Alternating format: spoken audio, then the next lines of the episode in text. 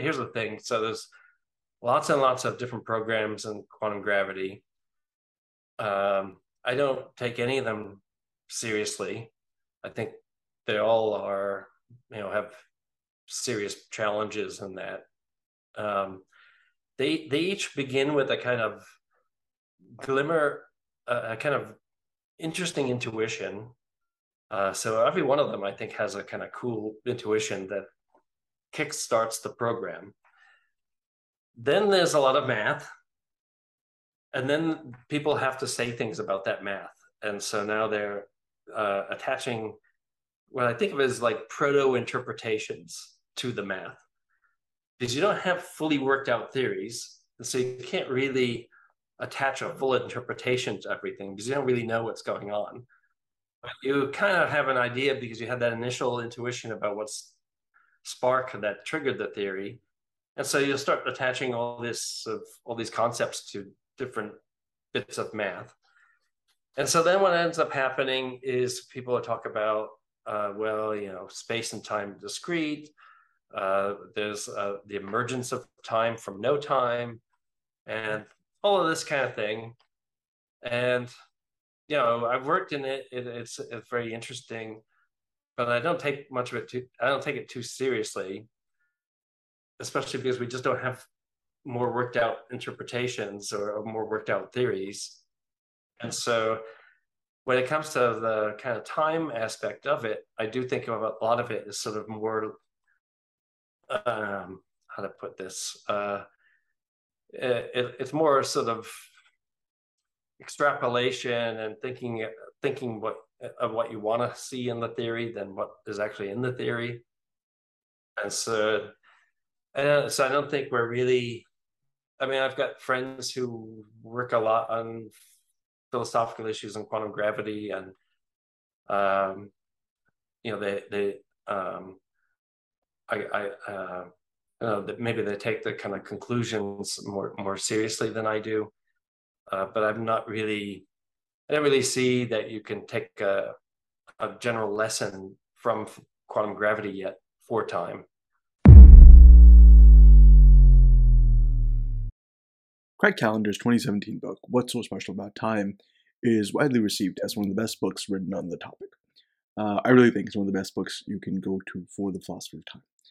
Uh, in it, he tries to see if there's a possible reconciliation between the picture of time that we get out of our best physics, the various pictures of time we get out of our best physics, and the picture of time that comes across in our subjective experience. Um, to do this, he consults not only the requisite physics and philosophy, but also the relevant cognitive science and cognitive psychology. Uh, Craig Callender is professor of philosophy at UC San Diego and co-director of the Institute for Practical Ethics. His work focuses on the philosophy of science with a focus on the philosophy of physics. Uh, here we talk about time, a little bit about quantum gravity, uh, a really interesting paper he wrote on black holes and thermodynamics, and practical ethics. Uh, this is my conversation with Greg Callender. Just want to start off with what what is the two times problem? Oh, the two times problem uh, yeah, so I modeled that on Eddington's famous two uh, two tables problem. You know, so Eddington uh, said, "Well, look, there's the the manifest table. You know, it's solid, hard, uh, you know, certain color. Uh, also has all sorts of properties, all these microscopic properties that we attribute to it. And yet, then there's the the table of physics. It's mostly composed of air. Uh, you know, your hand bounces off of it if you tap it because of electromagnetic forces, not because it's hitting a bunch of stuff. Um, and so you have to be able to try to reconcile these two tables. And so I thought about thinking about, uh, well, I thought about when I was writing my book, uh, uh, What Makes Time Special, I thought about, you know, the problem in a kind of similar way where we have manifest time. And I was thinking of this as not just exactly like what we perceive, but more like our kind of the kind of model we use as we uh, navigate our life uh, uh, through time. And so we employ this kind of rough and ready model, and I think it's pretty basic. I mean, that is, I I think it's uh, you know something so i was imagining something really low level you know not not like our theories of cosmology in it or anything kind of very really high cognitive. Uh, and then uh, you know physics and so f- f- physical time uh, then i was thinking mostly just of you know relativity. Uh, i mean who knows if relativity is the final story but that seemed like the most natural piece of physics to use because that was the only relativity is really the only theory that takes time time as its target and so that then you know made me think to to use that. And so then the idea was then how could i reconcile manifest time with physical time? And so i then was off to the races on this kind of eddington like project. And um yeah and so then I, I, I think i tried i tried to approach it in the way the way the way you would like the eddington project because i don't think you know you know physics by itself as we you know with without having reduced all of the other sciences to physics you're not going to answer that problem with just physics. And so you have to introduce more sciences and more resources. And i think you know, I begin the book if uh, if you looked at it, then uh, I begin the book with uh, you know this um, discussion between Einstein and Carnap, where Einstein laments that he says physics will never you know uh, satisfactorily answer the problem of the now, and he thinks this is what it sounds like from the thing. He thinks this is you know a shame, a pity, a shame, and and sad and then Carnap says, yeah, but you know, if you add more sciences, uh, well, the, the, way I read them is if you add more sciences, then you can. And so, in particularly, Carnap points to psychology. And so, the second half of my book is a lot of cognitive science and biology in that. Right. So, yeah, I mean, even though you're integrating the special sciences, cognitive science, and psychology, you, mentioned that it's still going from here to there. We're going from whatever the best physical theory of time that can be made out to uh, the perceptual experience of time rather than the other way around, which is important uh, because I don't know if the other way around has any any real plausibility to it. You know, so uh, Bergson, uh, the famous French philosopher, I mean, his PhD in the late 1800s uh, was an attempt to go the other way around. Um, and so you do sometimes see uh, work in phenomenology and that, where you then try to get the time of physics out of the time of experience. And you know, to be, uh, I mean, in, in in their favor, you know, in some sense, that's got to be what we're we're doing when we come up with physics, because you know, we we start off with all these observations, and the observations are done by people, uh, ultimately. And so, in some sense, this project happens. But uh, yeah, the other way around is then um, uh, a challenge. I mean, they're both challenges, and so I didn't think of the Bergson project as really having succeeded. Uh, and I don't know if the project I had going the other way succeeds either, but uh, yeah, I give it my best my best shot, really. uh, it's a lot more convincing. Is what I'll say. Um, okay, so before we proceed, just for people listening, do you mind uh, giving a quick definition of manifest time? What are the components that make up manifest time? Oh, yeah. So what I think of as manifest time is, um, uh, well, really sort of three components. You know, the, the the the way I, I mean, it could have started off many different ways. I think in my book, but what I did was with the with the book was I I thought I'm just going to start off with the now you know, so that you think that there's this kind of special objective now. Uh, it's what's what's re- what's really happening. So, you know, us us talking is now, uh, and from that you then also uh, divide the world into you know this kind of tripartite structure then there's the stuff before the now and the stuff after the now and but it's not just that some of it's before and some of it's after it's that you attribute different properties to it so I think of the past as settled, fixed. The future is open, ripe with possibility. Um, And then, of course, you think that structure changes, it updates itself. And so the three components then are this kind of uh, are, are, the privilege now, uh, the fact that it updates, and as it updates, it's carrying along a past and a future with different properties. Um, you could imagine other structure in there. I mean, probably our model of time has more stuff. Uh, it's just that those are the things that seem interesting from the point of view of philosophy of time. Is those are the features that are just hard to hard to find in physical time, and that seem to be distinctive versus space.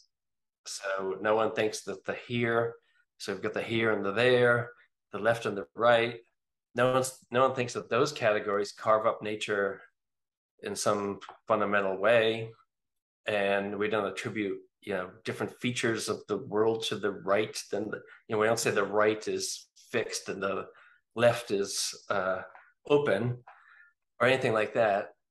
And none of those things are important to us. I mean the, the the key thing with the manifest time is that you know oh boy that that is really important to us you know so it shows up in all of our language thought and behavior and is arguably like a key part of what makes a human being a human being.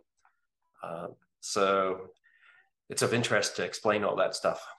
Right, and, and like just as a side before before moving forward, um, it's also true that that experience of time, like those three things in manifest time, are are universal amongst people. Like there have been some claims from sociology and stuff that that there's differences in time perception, but um, yeah. So yeah, I, I haven't received I, I, thought i would receive more pushback actually on that than i have i mean maybe the people who would do the pushback ha- haven't really seen the books uh, but yeah so there's all this work on and cognitive linguistics anthropology on uh, variation of um, time a concept of time within human beings. And but what i point out in the book is that actually most of that uh, research actually indirectly is an argument for the invariance of manifest or the universality of manifest time. Because most of that work is sort of looking at ways we represent manifest time differing in different cultures. And so if in so in for english speakers uh in the you know in, in america you know uh this direction is is the future that direction is the past you know, in other cultures, that direction's the future. This one's the past. Some of this work is super interesting because some of it, you know, so we're uh, used to uh, representate, you know, so these are spatial representations of time, and we're used to that. Those, well, we in the U.S. anyway, our, our English speakers are used to them being um, egocentric but of course, there are some cultures where they're where the topocentric. It depends on the local geography, and so it's very interesting to think about the conversation patterns because you know, like if we were facing each other, our futures, our, our spatially represented futures conflict with each other. Like, I, like I would point into you into your chest, or you would point into my chest. Of course, if there's a river in the village that determines it, you know, then we both point in the same way for the past, and uh, anyway, so a lot of interesting stuff, but but all that really, all that variation, as far as I could tell, just shows that um, manifest time, at, at, least in the way I'm understanding it, where it's a kind of very low level thing, is um, is universal. You're not going to find people who think that uh, you know if they hit a switch, it's going to change where they were born, or you know, none of that is found. What is found also is you know the more high level of cognitive you go you know so if we think of manifest time and just think it put in more and more cognitive theoretical stuff into it well then of course there's going to be massive variation because well there's even variation among you know top physicists about the cosmology right so uh, if we throw in enough stuff you know we'll have and of course we'll have find groups who have you know uh, will believe in like cyclical time versus non-cyclical time and things like that. but that's all kind of high level theory, where, which wasn't really what I was aiming at. Yeah, I agree. I, like the I really like the literature on timekeeping, like clock towers and things, and how they played a role. It's just about for people listening uh, about how these how when uh, colonial societies bought clock towers into settler societies, they that created a new dynamic of how people interacted with time sociologically. But I think that is far different from like the manifest phenomenal experience of time versus having some social value or practices against around it. Yeah, yeah, um, yeah. I'm reading actually some book. I just started reading this book, which is on the kind of history of well transformation of timekeeping and that. Um, yeah, I love that literature uh, as well. Okay, okay. So then we go from universal manifest time to try to find that anywhere in physics, and specifically go through relativity, well, classical physics, but relativity, quantum mechanics, and some of the approaches to quantum gravity. Uh, and and there's nothing. There's no manifest time never pops up, and and it's in fact hostile to the idea of manifest time. Yeah. Um, I mean, I think you know, even even if we just, uh, yeah, so uh, even if we just suppose we just stuck with classical physics, you know, so there you've got Newtonian physics. There you have a well-defined simultaneity relation. So it's a it's objective absolute. What things are simultaneous with what things. Even even there, you don't find manifest time. You know, so sometimes people say, "Oh, you know, uh, you know, manifest time got you know hurt by." You know, well, for special relativity, you know, gets rid of an absolute simultaneity general relativity, then you've got you know solutions where you don't even you can't even draw a single uh, global uh, uh, global space like entirely space like surface, and then you've got all these people saying quantum gravity there's no time at all, and so then it looks like a kind of modern thing that there's this conflict between physics and manifest time because the, those three successive alleged hits uh, come in, in you know 20th century but but really, you know, even if you're just looking at New- Newtonian time, uh, you know, which which time, you know, that doesn't say which time is the now. It doesn't tell you that there's a difference between past, present, and future. Um, so you know, what I thought of it really is, you know, I, th- I just think in terms of the whole problem is really you've got these deictic concepts. So di- Deixis, deixis is uh, the the word for uh, uh, pointing, and so you know, so so if I think of it this way, I think of it like well, physics gives us all these kind of uh, uh, different bits of geometry to represent uh, space and time. So you know, distances, order, dimensionality, th- things like this. And of course, that changes, you know. So when we move from classical physics to relativity, it changes, and then maybe it'll change more with quantum gravity. Now, to actually use any of those physical models, then you need the the pointing concepts. Yeah, I need to then put in um, a now and a here and a, a left and a right and th- things like that. But yeah, the curious thing about time though is that we we we take those pointing concepts seriously with time, but not with space. And by seriously, I mean we take them to be objective. Uh, and so no one thinks that the the the, the spatial ones are, are objective, right? Like if I said, uh, Asher, pass me the salt, you know, it's it's on your left uh, at, at dinner well, what, what your left already just indicates uh, that uh, I understand that the, it's left and right is due to a deictic center, your perspective, and it's just immediate that it's uh, uh, not an objective feature of the world. I mean, heck, when you're looking out at the world, you could sort of see your nose a little bit, right, spatially, right, in your. Uh, so you you know that there's this kind of your your concepts of left and right and stuff are perspective, you know, pers- related to your perspective. But the weird thing about time is that you know you don't really like see your nose with with time, And you there's there's nothing indicating that the time that the now that these uh, pointing features are anything but objective and but yet physics doesn't require them at all. So even newtonian physics doesn't require them. Right and I, and i mean like to get to an objective definition of time through through newtonian physics relativity quantum mechanics and, and quantum gravity um like i'm totally lost. I, I, it just seems like a mixed bag of various definitions of time and the work is still left to do uh, yeah, so I think even if uh, yes, I go through uh, you know all these times ways of trying. You know, so all the, all these philosophers and physicists who, who, because they think the problem is really about relativity, are trying to find something like simultaneity and uh, in relativity, or a kind of preferred foliation, or something like that. And so, I'm pretty skeptical of those things too that they'll work in any way.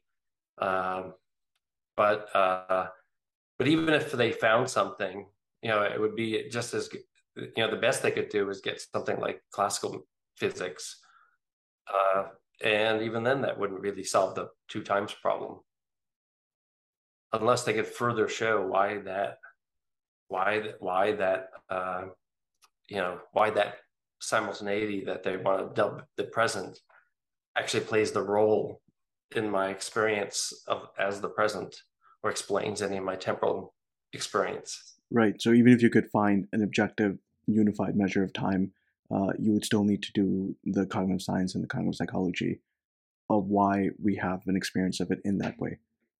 Yeah.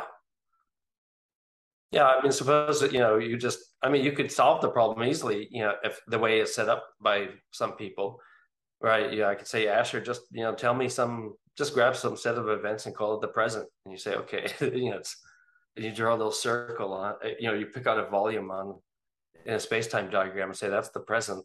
And I'll say, oh, well, okay, you've solved the problem, but you haven't solved the problem because, you know, what is that present doing? How, how does it affect, uh, why would a human being sense that thing? And why would it be um, important in any way? Right. Right. Okay. Okay, uh, shifting gears a bit, then going to the cognitive science. Uh, what's the story that we find there? A super interesting one, and uh, yeah, the, the the first that I had when I started looking at uh, the cognitive science uh, of because I was starting off with the present, so I was looking at the kind of construction of the present. Uh, so, well, if we're thinking about the way our experience is, we've got these kind of uh, experiences where things haven't yet fallen into memory, nor are they part of what's anticipated. And so we've got these these subjective presents, and now, what are these things, and how are they constructed? And there's a lot of work on this, and it's, and it's super interesting. And the first thing I thought of was, uh, well, you could actually make a kind of like that argument in relativity against uh, uh, kind of the uh, theories like presentism, which say that the only the only the only the present is real. Uh, you could do a kind of psychology version of those things because it turns out that you know no two people put together the their subjective presence the same. So if I look at that, look at the way I'm putting together the present, you know, it's it's absolutely remarkable. And instead of going through all the details, uh, often in talks, I'll just give the example, uh, an example I use in the in the book, which is of this uh, pilot uh, who's was a he had a kind of had I forget where the lesion was, but he had a small operation, and he was uh, in the in the in the research paper, they I think they talk about he, he was at home with his no, he was at his daughter's house and he was recuperating from the operation, and she came home from work and saw that he had taken apart the televisions, and because he thought that the audio and vi- audio and visual were out of sync, and then he you know was talking to her, and also noticed that it was her, and so then they noticed that it was him who's out of sync, not the the televisions and stuff. And so what's interesting is that if you did a um, um, you know one of the kind of standard uh, tests of of you know when you know so you can you can measure subjective simultaneity in different ways by you know i could do give you two signals with certain lag and ask if they happen at the same time or not. I can ask do a temporal order judgment which one happened first. So there's all these kind of standard paradigms that experimental paradigms that are used in psychology uh, to look at subjective simultaneity. And what's interesting about him is that he uh, he was sound firster. So our so sound is slow, light is fast, but our ears are very fast and our eyes are very slow. Uh, you know, if you had a signal at about 12 meters away from you that emitted light and sound, then if we took into account all those latencies, then you know it should hit your cortex at the same same time when you're about 12 meters away. Uh, but of course, you know, when we you know, when somebody comes up close to you, we still their lips, the sight, the visual image of the lips still matches the sounds. And when they go far away from you, as long as you can still see their lips, they still match. So our brain is doing a lot of work in terms of um, matching the, the the signals. Anyway, the retired pilot, he had uh, he would hear. So if you came up to him and said hi, I, this could be wrong. I mean, viewers would have to go check. I could have it the wrong way around, but it's been a while. But I think it, I think he was a sound firster, and so he would hear you say hi, and then see your lips move, and he would consciously notice the lag. And so I think there was a 210 millisecond lag between his uh, hear you know see, hearing you say hi and then the, the the lips moving. And well, I always thought that it should be somebody like him because I knew we were putting together things like this. And I always thought, well, if there's something the brain does, there's always a, the chance that the, the brain breaks in some way. And so I thought, well, there, there should be somebody like him. And then the, the, it was like an a priori prediction of this man. uh, and anyway, uh, this is a good example of we're all doing this. And so when the when the experimenters then put other people uh, who did not complain about you know noticing a lag into the uh, into the lab, I think about a third of people could no- consciously notice the lag between uh, the audio and the visual and these kind of signals. And in fact, some of them were light firsters, some were sound firsters, and so some people some people didn't notice it actually were like 200 milliseconds the other way. These are huge distances now so if we added so suppose you were 200 milliseconds sound firster and i was 200 milliseconds light firster. Now that we've got 400 milliseconds uh you know discrepancy between the two. So i'm trying to think of so that that's like almost uh so in in American baseball, that's almost the the the time it takes for the ball to go from the pitcher's mound to the, the catcher. So it's definitely in the conscious. Oh yeah, know, it's significant. It's uh, and yeah, we would not notice in a conversation that uh, you know this discrepancy. I think it's just because you know the stuff that's interesting isn't labeled and moving that fast in front of us. And when we have things that are fast, we, you know, so if I, if I do this and we are in the same room, well, then the noise is produced when this, the finger hits the fat part of the thumb. So some of us might see, might hear the noise when they're actually still processing the, the vision up there where the finger is up higher. Others where it's been sitting there for a little while.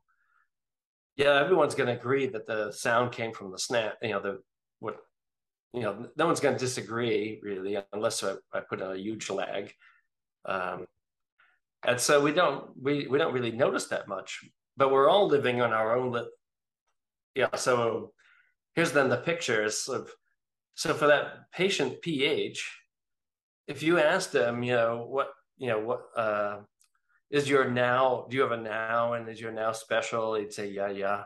But then if you ask them to catalog the content of the events that are in his now, it would then differ from yours, right? Because his, he's going to include, you're, you're going to include, you know, his daughter saying hi and her lips moving, both in the same now. He's not.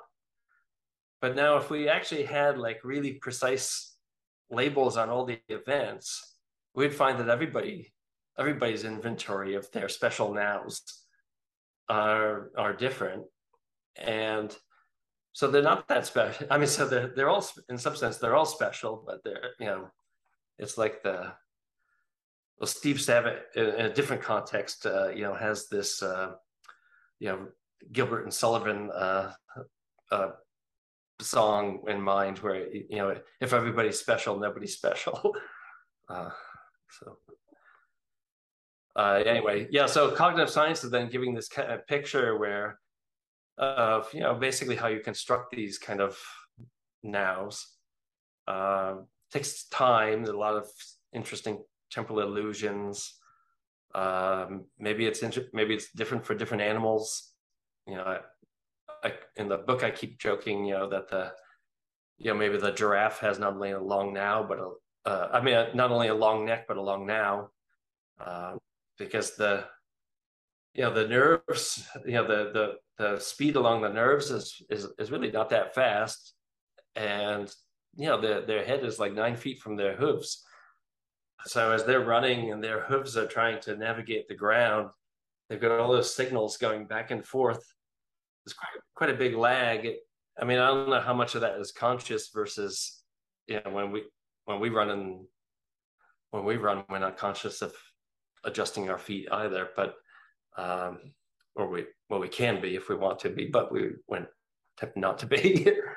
uh, anyway, you know, you can then imagine that this kind of you can then start to see if you think of different animals and stuff uh, the kind of pressures that would lead to forming uh, subjective simultaneity of in certain sorts of windows for certain types of systems. And so then I think of this as this this kind of evolved best best way of uh you know if our if, if our food if we had to if we had to if we, if to get food or to run away from predators we had to uh you know maybe in in some other worlds you could imagine maybe it made sense to have a, a smaller tighter simultaneity window. In mm-hmm. others, you know, a, a larger one. There's pro- pros and cons of each. Uh, right, and it's a complicated evolutionary literature. I'm sure. Yeah, that makes sense. I think like you need a theory of self that seems adaptive, and then it seems adaptive to model that theory of self along the lines of manifest time mm-hmm. because mm-hmm. it would help you escape predators and, and get food. That's right. And then the other aspects, you know, well, if that thing isn't updating, you know, you're you're in big trouble if you're if you're still processing uh, the the tiger roaring at you, and you know, an hour later, you, uh, you know, you're not gonna those creatures that had that those that didn't update their simultaneity windows t- tended to die off pretty fast, I would imagine and then and then you of course you have tons of resources from physics for then um, explaining other aspects because you know you're throwing this embedded subject into the world but that world has already got like a, you know a thermodynamic asymmetry and it's got all these other features to it. Uh, you know the time-like direction is one dimensional the space-like directions are three dimensional. And so all these so I think of all this kind of physics is already well, a one, one thing that's important is I, I think it's then a mistake to say that like that relativity spatializes time or, or something like that because there's so many differences still. And then you what you try to do is marshal the how those differences would make it them would um, show themselves in a in a person who is going around navigating life with this kind of who's updating these kind of special presents and then you know what they're going to find is that they that when they make decisions in those presents you know they can affect um, they can affect uh, things in the future, but not the past.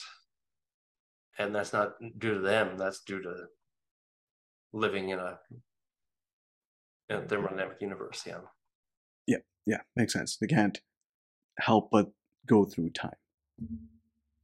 Right. Right.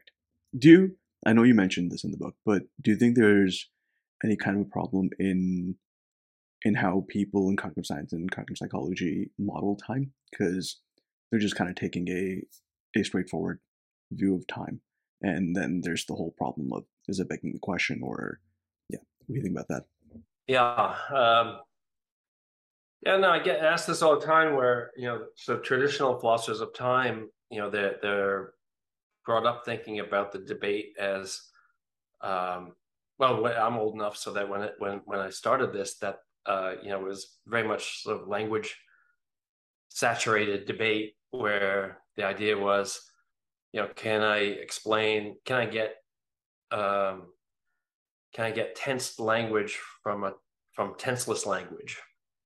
And if I couldn't, then that meant, you know, that in the metaphysics of the world, there was tense. That whole debate is we should be viewed as weird because you know tense is a linguistic feature. And so, what, how the heck you could go from a bunch of premises about language and then have a conclusion about metaphysics is, you know, it just seems bad, bad methodology.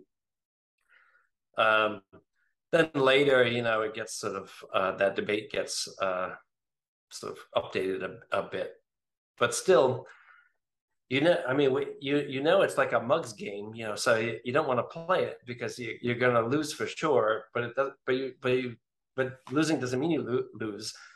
That is, we know that you can't get, um, you know, I can't get, I, I can't explain indexical language in terms of non-indexical language.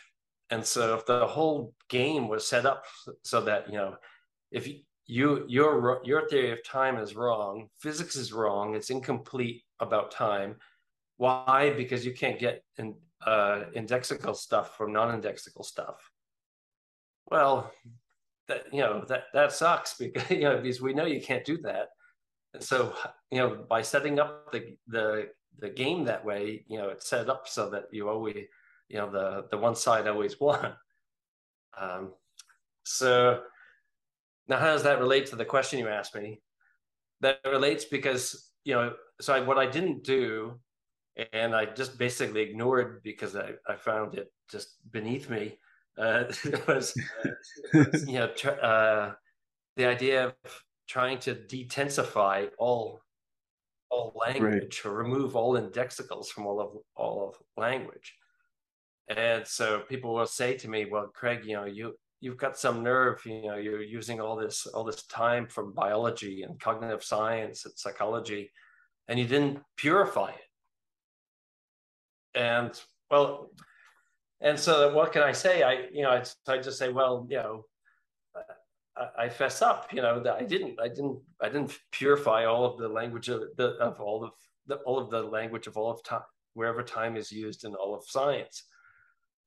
But now no, so even even if there was a real obje- a serious objection here, that would then change things because the argument because now the argument would not be, um, you know, so now maybe the argument would have to be something like, oh, you know, cognitive science really requires uh, tensed uh, time, and you know now you have to before your explanation can go forward, you you need to detense it. Well, if that's so that would then change the argument a bit. I mean, most of these experiments and theories I'm talking about do make do with just with clock time. And so if you could, so then you'd have to show that somehow tense stuff is sneaking in into clock time. Anyway, if I back way up, I mean, I I, I do think you know, so I, I don't think you'd be able to do it. Uh, I, I I I am sympathetic to the view that we as representers uh, kind of um, use tense. I mean, it's so they're not going to get it. We're not going to find a a view of ourselves outside of ourselves where where we where tense is completely removed. But on the other hand, that doesn't mean that it, you have to believe that it's some sort of metaphysical um, feature of of the world, because we know we don't for space. Um, so I don't think that there's a special here, but of course there's also a, a here that's sort of this irreducible part of me, my representation the world, and I can't get rid of that either.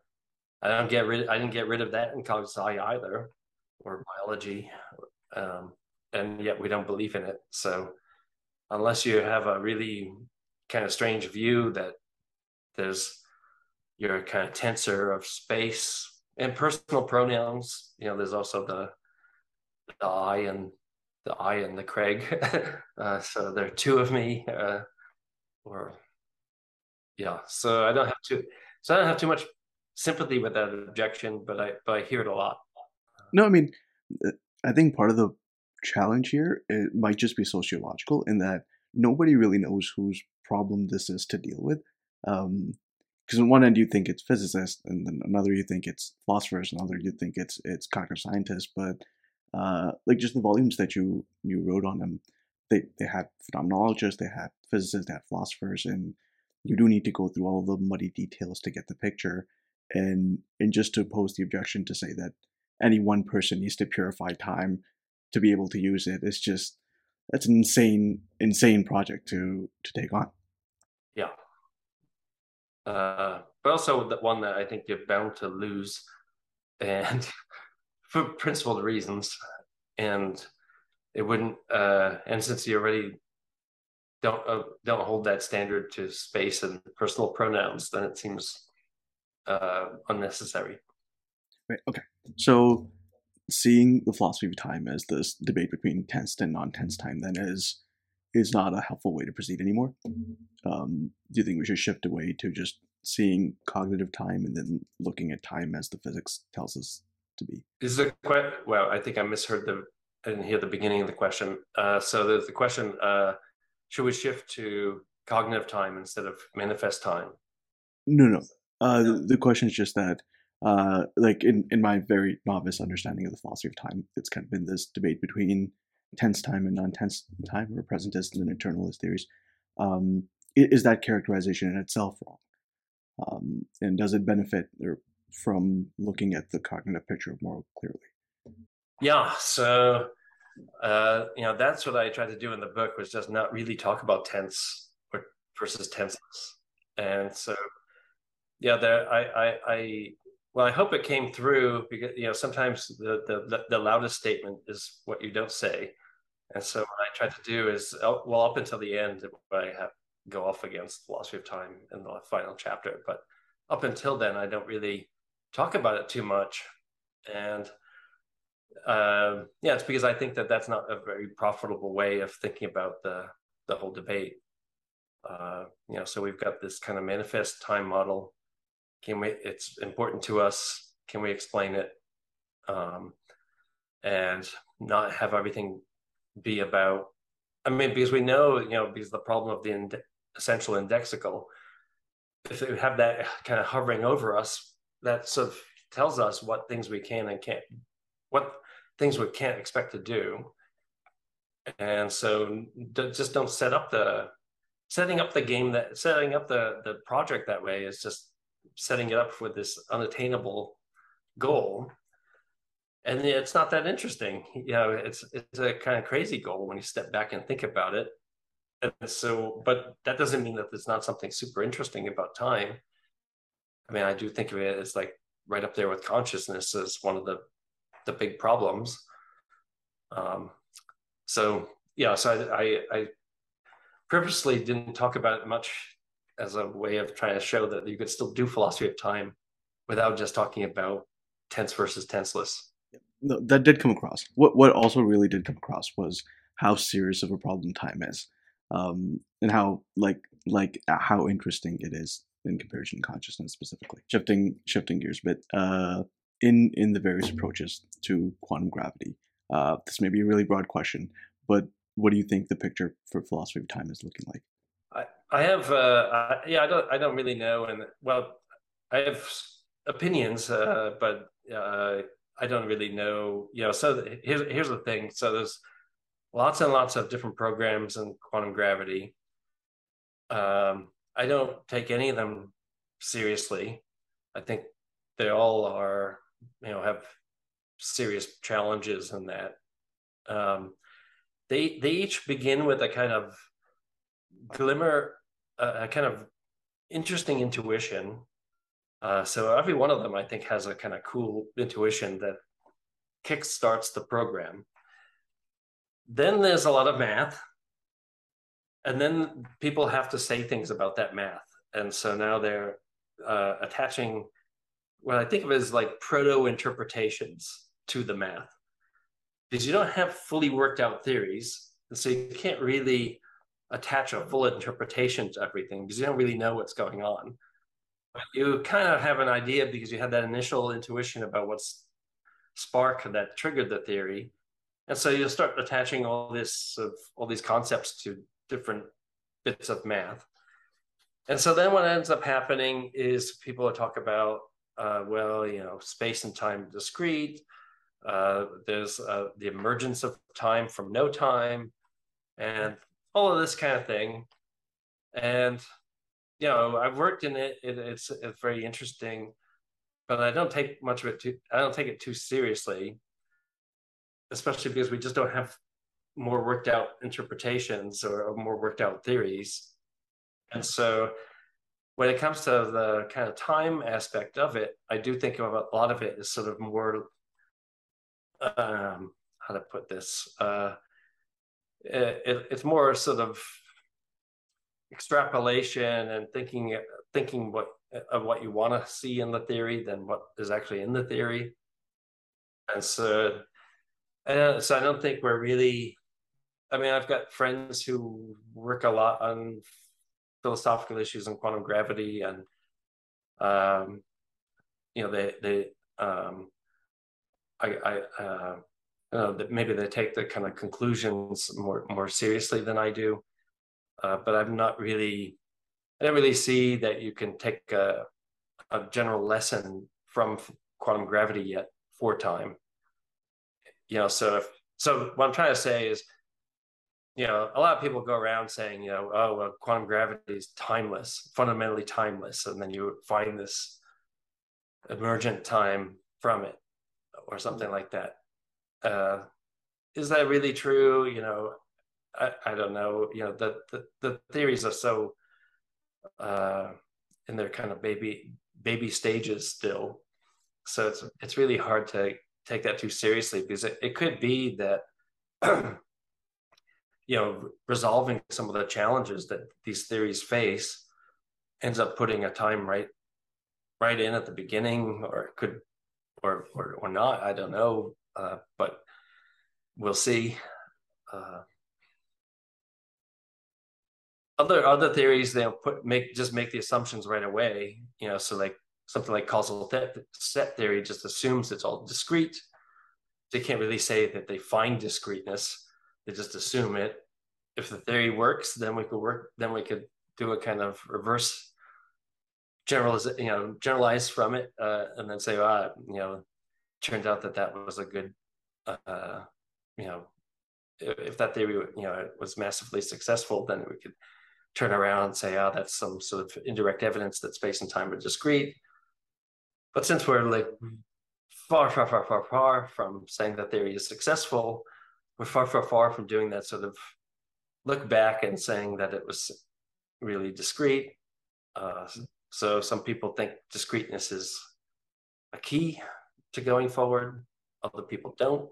Um, other theories are like not that clear. There's talk about discreteness a lot, but then there's a lot of functions defined over continuous stuff. so it's yeah, it's kind of a a free for all. Yeah, the the ontology is all over the place. Um, do you think do you think there's any more clarity in in the interpretations of quantum mechanics. There, you might have stronger intimations one way or the other about where time might end up. Well, yeah. So I mean, quantum mechanics has a, a couple of big advantages over quantum gravity. You know, a of course we've got all the experimental evidence that and the theory, so we know the theories. We know the theories work, uh, and the um,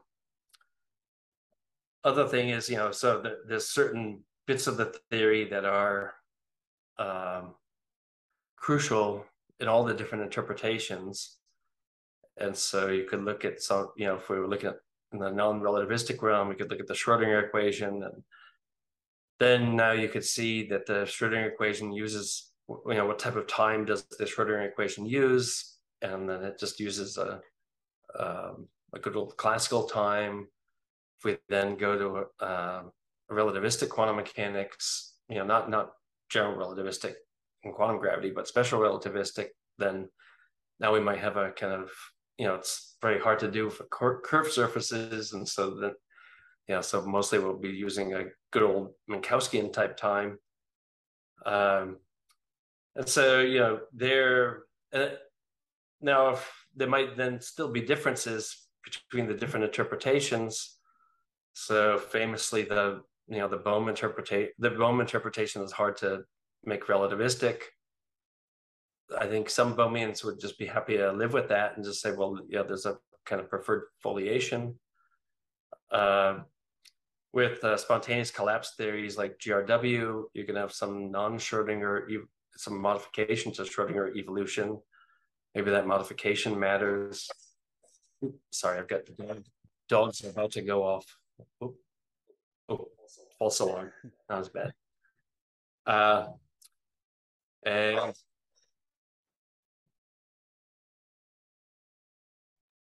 Sorry. No worries. Uh, uh, okay, I think maybe we're good. Uh, maybe we're good. Okay. So let's see, where was I? Oh yeah, so quantum mechanics, and yeah, so well, we might, yeah, so so there could be still surprises with quantum mechanics because as we interpret those interpretations more, we might find out more uh, about time, and there might be more disagreements on that. Um, so well, well, well so we'll see. Uh, but there is, but th- but there you at least have you've got greater clarity. At least with all the interpretations, you have a lot of clarity about what what the formal stuff means. So the interpretations are interpretations of the formalism, and so you've got more complete complete interpretation of each of the, of each of the main ones that I, I am thinking about. Um, and you have a lot of commonality in what they say about time and you have of course all the experimental evidence vindicating the theory. Uh, so so the situation is quite different although still in a bit of flux. Um, just as a side are there are there any interpretations you tend to favor? Yeah i've been you know a kind of uh, uh, card carrying bohmian for my entire uh, career, I, I, I suppose. Uh, so I did my PhD at, at Rutgers, and there were a bunch of Bohmians there. Took a, I think it was a year long class in the math department with uh, Sheldon Goldstein, who's one of the top Bohmians. And so, sort of learned the theory. And some, one of the, so I had the, in some way, the, the weirdest uh, education because I actually took that uh, I think a year long class in the graduate class in the math department on Bohmian mechanics before I took quantum mechanics. And so I'm one of the few people in the world who learned quantum physics in a Bohmian way First before learning the, you know, the sort of normal standard interpretation, if we want to call it that, or standard mess uh, that is usually taught in a physics class. Um, yeah, so I've had this. So I was almost, uh, yeah, I was sort of raised a Bohmian because I, I learned it first. Right. That's that's a really fun thing about talking to philosophers. They all have such weird paths to wherever they end up to. Yeah. um, yeah. Uh, okay. Shifting gears a bit. Uh, I, I saw you wrote a paper on on black hole thermodynamics and well more generally how thermodynamics and the weak analogy with the foundations of StatMech is maybe maybe room to be skeptical. So you explain that a bit. Yeah, so it's uh, well, maybe if we step back for a second, you know, so you know, so you've got all these programs of quantum gravity, and then they're trying to find things that they want to that that, that they need to explain, and people look to different features and think of them as these kind of clues to a theory of quantum gravity, and you know, lacking any observational data for a theory of quantum gravity, a lot of the quantum gravity programs then try to find see if they can explain these clues instead of actual data. Uh, so it's sort of like a almost like a data substitute. And so a lot of gr- groups try to explain then this theory, which is uh, called black hole thermodynamics. And that black hole thermodynamics, you know, points out all these different analogies between ordinary thermodynamics which is you know the science of steam engines and stuff like that, and entropy, temperature, pressure, volume, that kind of thing, and uh, you know how efficient steam engines can be. Then point out various analogies with that, and then black holes, and yeah, I, that's that's fine as far as it goes, but then many people say it's not a, just an analogy; it's an identity that these thermodynamic principles that explain, you know, why you can get only so much uh, work out of a steam engine, you know, in, in some factory, and that that also explains black holes, the features of black holes. Uh, so the claim is, I, I think it's important to see the, how radical the claim is. So the claim isn't just that you know black holes that are there objects in the universe and all the objects in the universe are thermodynamic right so so stars for instance so before a star falls into a black hole it's got there's a hell of a lot of thermodynamics going on there and very interesting thermodynamics um, and so the claim isn't that you know so of course the star is a thermodynamic object if now the the star you know uh, gets a certain um, mass and density and uh, such that it now turns into a black hole, well, it still is a thermodynamic object. But the idea is that there's these laws of black hole thermodynamics and that these things are identical with thermodynamics. And you know, when you first come across this, you know, so this is viewed with almost universal assent. You know, everyone believes it. Mm-hmm. And but when I look at it, I you know, of course, a lot of people say, well, that, that is really weird because you know the analogies are, are mostly this kind of geometric features of black holes that are then being linked with thermodynamics. And then I think, well, in thermodynamics, I know why thermodynamics works, or at least I think I do, and it's because of statistical mechanics.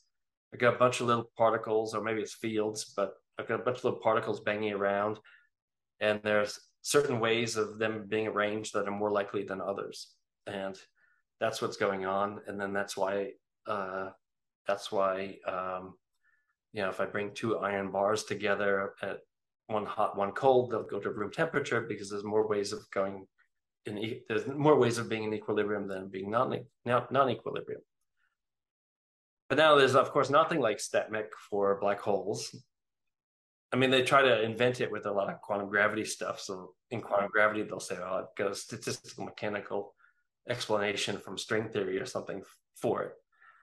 But you know that that black hole thermodynamics was around well before people believed that there was this identity even before any of that stuff happened. And so, you know, what what is the you know, so it's a, kind of a mystery as to why there would be this. And then what I try to do is in the paper is try to push on the analogy and try to show that it's not really that analogous. So if I really, know, so now I could like think about thermodynamics not as just the couple of its laws, but really think about thermodynamics, like what actually it's saying, you know, more full-blooded sense. And then when I do, you'll find that then you don't have analogies to a lot of what happens in black hole thermodynamics. Um, mean, you know, so some of it is just such a weird puzzle, you know. So like, shouldn't volume you know so uh, so volume figures importantly in ordinary thermodynamics but then volume uh, well area is then viewed as uh, area is viewed as the temperature black hole thermodynamics black hole area is viewed as the temperature. But then of course there's analytic relationship between area and volume. And so shouldn't volume and black hole thermodynamics be volume in thermodynamics be the counterpart of volume? But no it isn't. So they'll suggest some other thing. And then you think well what if volume isn't volume and and and I mean, so just trying to think about it, it it's really kind of hard to then think, well, how is this thing that's just one dimension off the area now is the the is the now the entropy, and now I try to make sense of some thermodynamic law like PV equals nRT. Uh, you know, it all just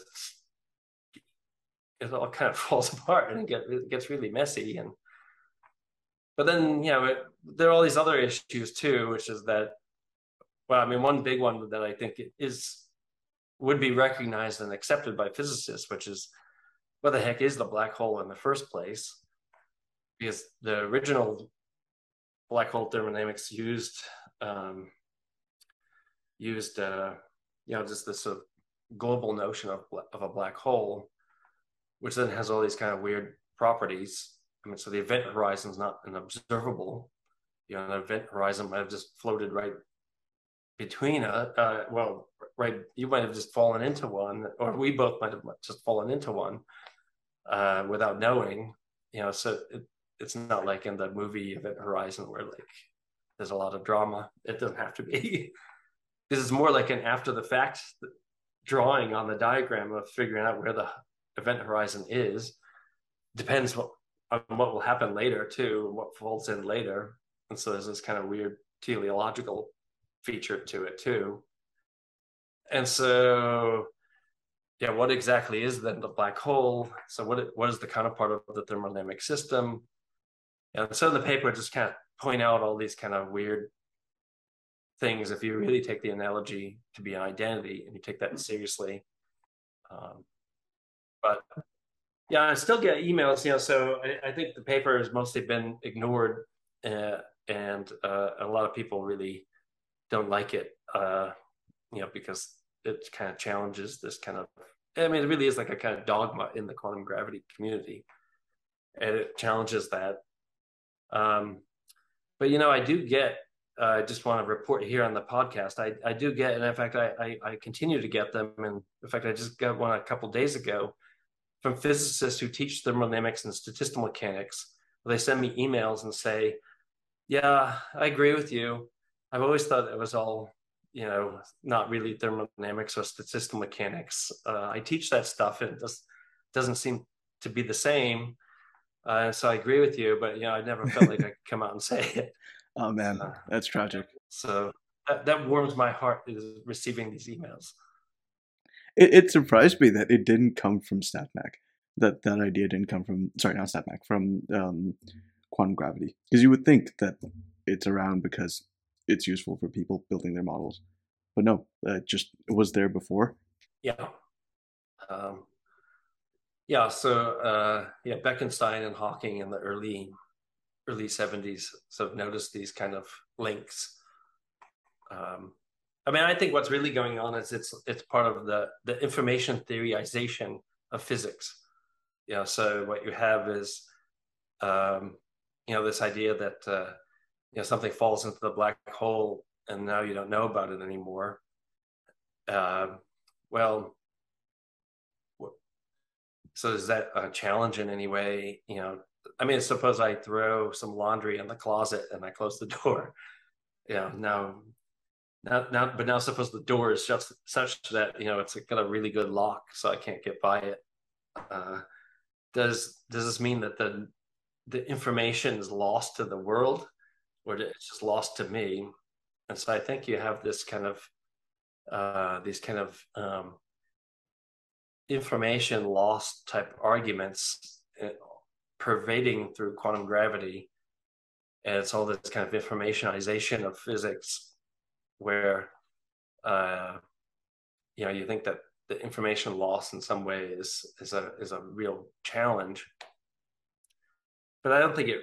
I don't think it need to be. It's just you know you just need to be humble and realize that not you you know some observers won't have you know even in principle uh you know uh fully extended world lines might not have access to everything um i mean i think there might be problems where you know where we think of information not as just sort of inaccessible but but gone.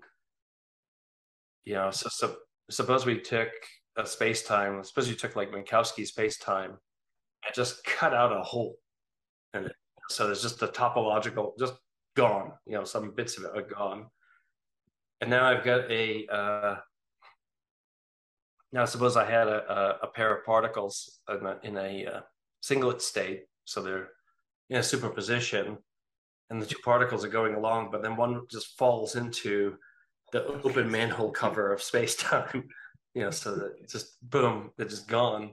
Now, what is the state of the other one?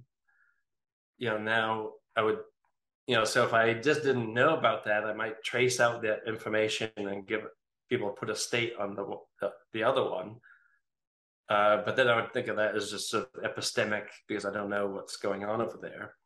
Now, if it really did fall into the open manhole cover of space time, well, now it's not just epistemic, you know, it's gone. Then we don't have a theory about how to write that other state. You know, I mean, we'd still write a, uh, trace out that information, but now that wouldn't couldn't be viewed as just epistemic anymore. There'd be some kind of, epi, you know, uh, objective ontological thing we'd have to say uh, but then that is just to say we don't have a theory of quantum gravity, really. Yeah, you need some. You need to build some math and ontology to describe it. We just don't have it. Yeah. Yeah. Okay. Well, just to end it off, um, I want to ask you how how did you get interested in ethics? Oh, uh, I guess a couple different things. You know, so well, one is that I've always taught environmental ethics. So I taught environmental ethics, I, I think, for the first time in 1994 uh, when I was a graduate student. And then when I came to San Diego, I started teaching it again. Um, and so I've always had that interest. Part of it was because I do, you know, was doing mostly just philosophy of physics. And, you know, I, I wouldn't even I wouldn't even think about a space time with matter in it, and never mind people and problems and, and societies and, and all that stuff. And so I wanted uh, to have, you know, a kind of, uh, I don't want to say more meaningful imp- uh, footprint on the undergraduate teaching, but know, a kind of bigger one that's than just philosophy of science and philosophy of physics. Anyway, uh, yeah, so I, I, I, so I've taught for decades uh, environmental ethics and other topics like that. But then I had this opportunity. I mean, I always kind of had it in the back of my mind to sort of turn the not have a kind of separation between the teaching and the research in that area. But I never, for the longest time, I couldn't get myself worked up by a kind of ethics issues because, well, enough to do research because I would always just think, well, you know, I'd look at some problem in society and think, well, you know, such and such is just evil, and you know, it's just sort of bad politics or or or that, and it, it it wasn't like a fundamental puzzle, like you know. So you look at Schrodinger's cat, Schrodinger's cat alive and dead, and you you think, whoa, you know, now that's a problem. and you know, whereas you think, look at some other thing, you think, well, you know, this is because there's so much inequality in the world or something, and this that that's the solution, you know, or something that there should be more equality. But anyway, uh, yeah, then I I had an opportunity to uh, I was getting more and more maybe it was this midlife crisis, but wanting to wanting to move more into this kind of applied applied area, um, and also applied philosophy of science. I think has been on the rise. So if you think of work by Kitcher and all the people who have been influenced by Kitcher, you see a lot more applied philosophy of science. And so I always thought that there should be more of this work. I mean, look at all the misinformation now, uh, science misinformation. I, I, think applied philosophy of science is really important. Could have something to say about all that. Uh, replication debate, all sorts of things where you can see philosophy of science really mattering. Um, so anyway, uh, then I had this opportunity because I uh, various things going on at the university here, where I had this opportunity to found this uh, new new institute uh, the Institute for Practical Ethics. And so uh, the sociologist uh, John Evans and I, we co-founded this with, with our dean, uh, Cristina Della Coletta. And that's really kind of, you know, that's a big job trying to set up a new institute. But what's really been really super cool about it is that it then puts me into contact with all of these people that I never would have been in contact with before.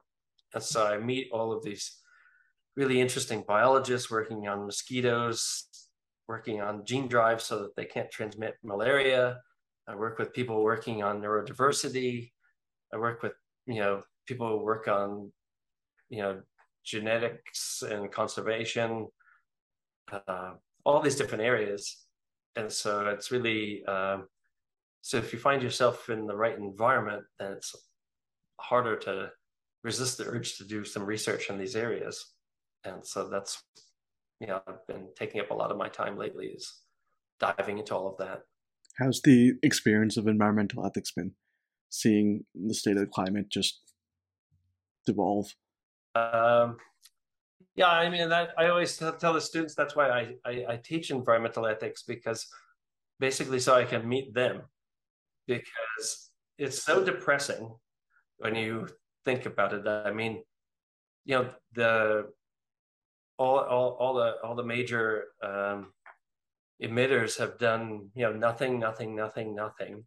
The more we know, the more not the less we've done in a way, uh, and same with all the environmental problems. You know, so once the you know, so if you look at like the plastic pollution issue, then what you know, as soon as it gets recognized as a real problem, what happens? we put out more plastic and more and more and more and more. And so it's, so all the issues are just getting worse and worse and worse. But on the other hand, you know, some of the students are just amazing, and they sometimes give me a little, uh, you know, a bit of hope. Uh, so I was, I remember teaching, I was teaching at Scripps Oceanography in this kind of ethics boot camp, and uh, one, of the students she she went on just by herself and ended up setting up these these marine um, uh, MP uh, marine protected uh, areas where you know you're not allowed to fish uh, and that.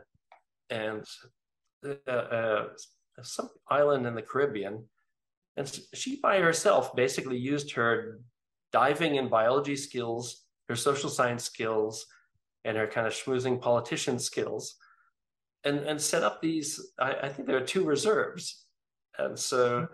you know, so you can't you know got stakeholder agreement from fishermen and stuff like this, and got it all.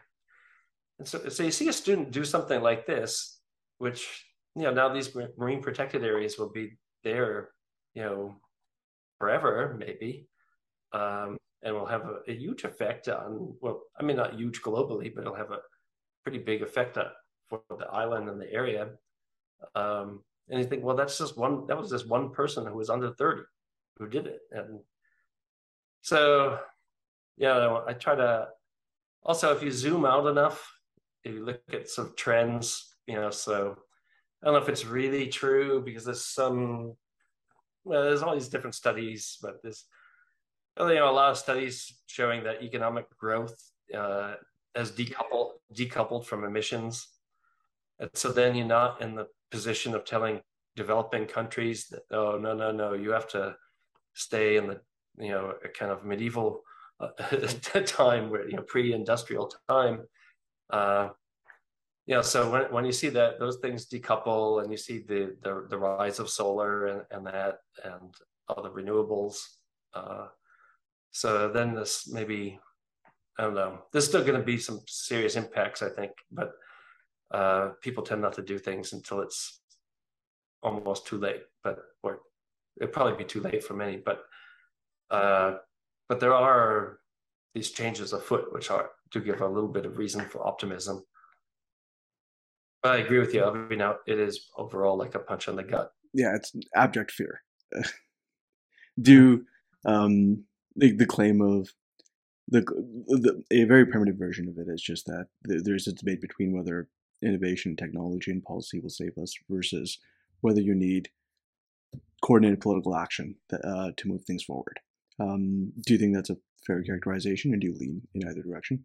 Oh yeah, I, yeah. I don't think that the technology is going to be the, the yeah. solution. Like I, I think, uh, in fact, I think a lot of that is uh, fed to us by uh, the fossil fuel industry. You know, so the fossil fuel industry is funding carbon capture in a big, big, big, big way. I think that's distorting the research landscape in the in the area. Why do they want carbon carbon capture? Well, because it doesn't demand a decrease in emissions. So the decrease in emissions is changing your behavior in some way. Uh, anything that doesn't require that, you know, allows the status quo uh, for fossil fuel. That's uh, that's why. And so I don't think you know. So I, so I think you know we need to think not just does that tech. I mean, obviously, if somebody came along with these like vacuum cleaners that could just suck out CO two in, in an efficient way, that would be you know amazing, game changer.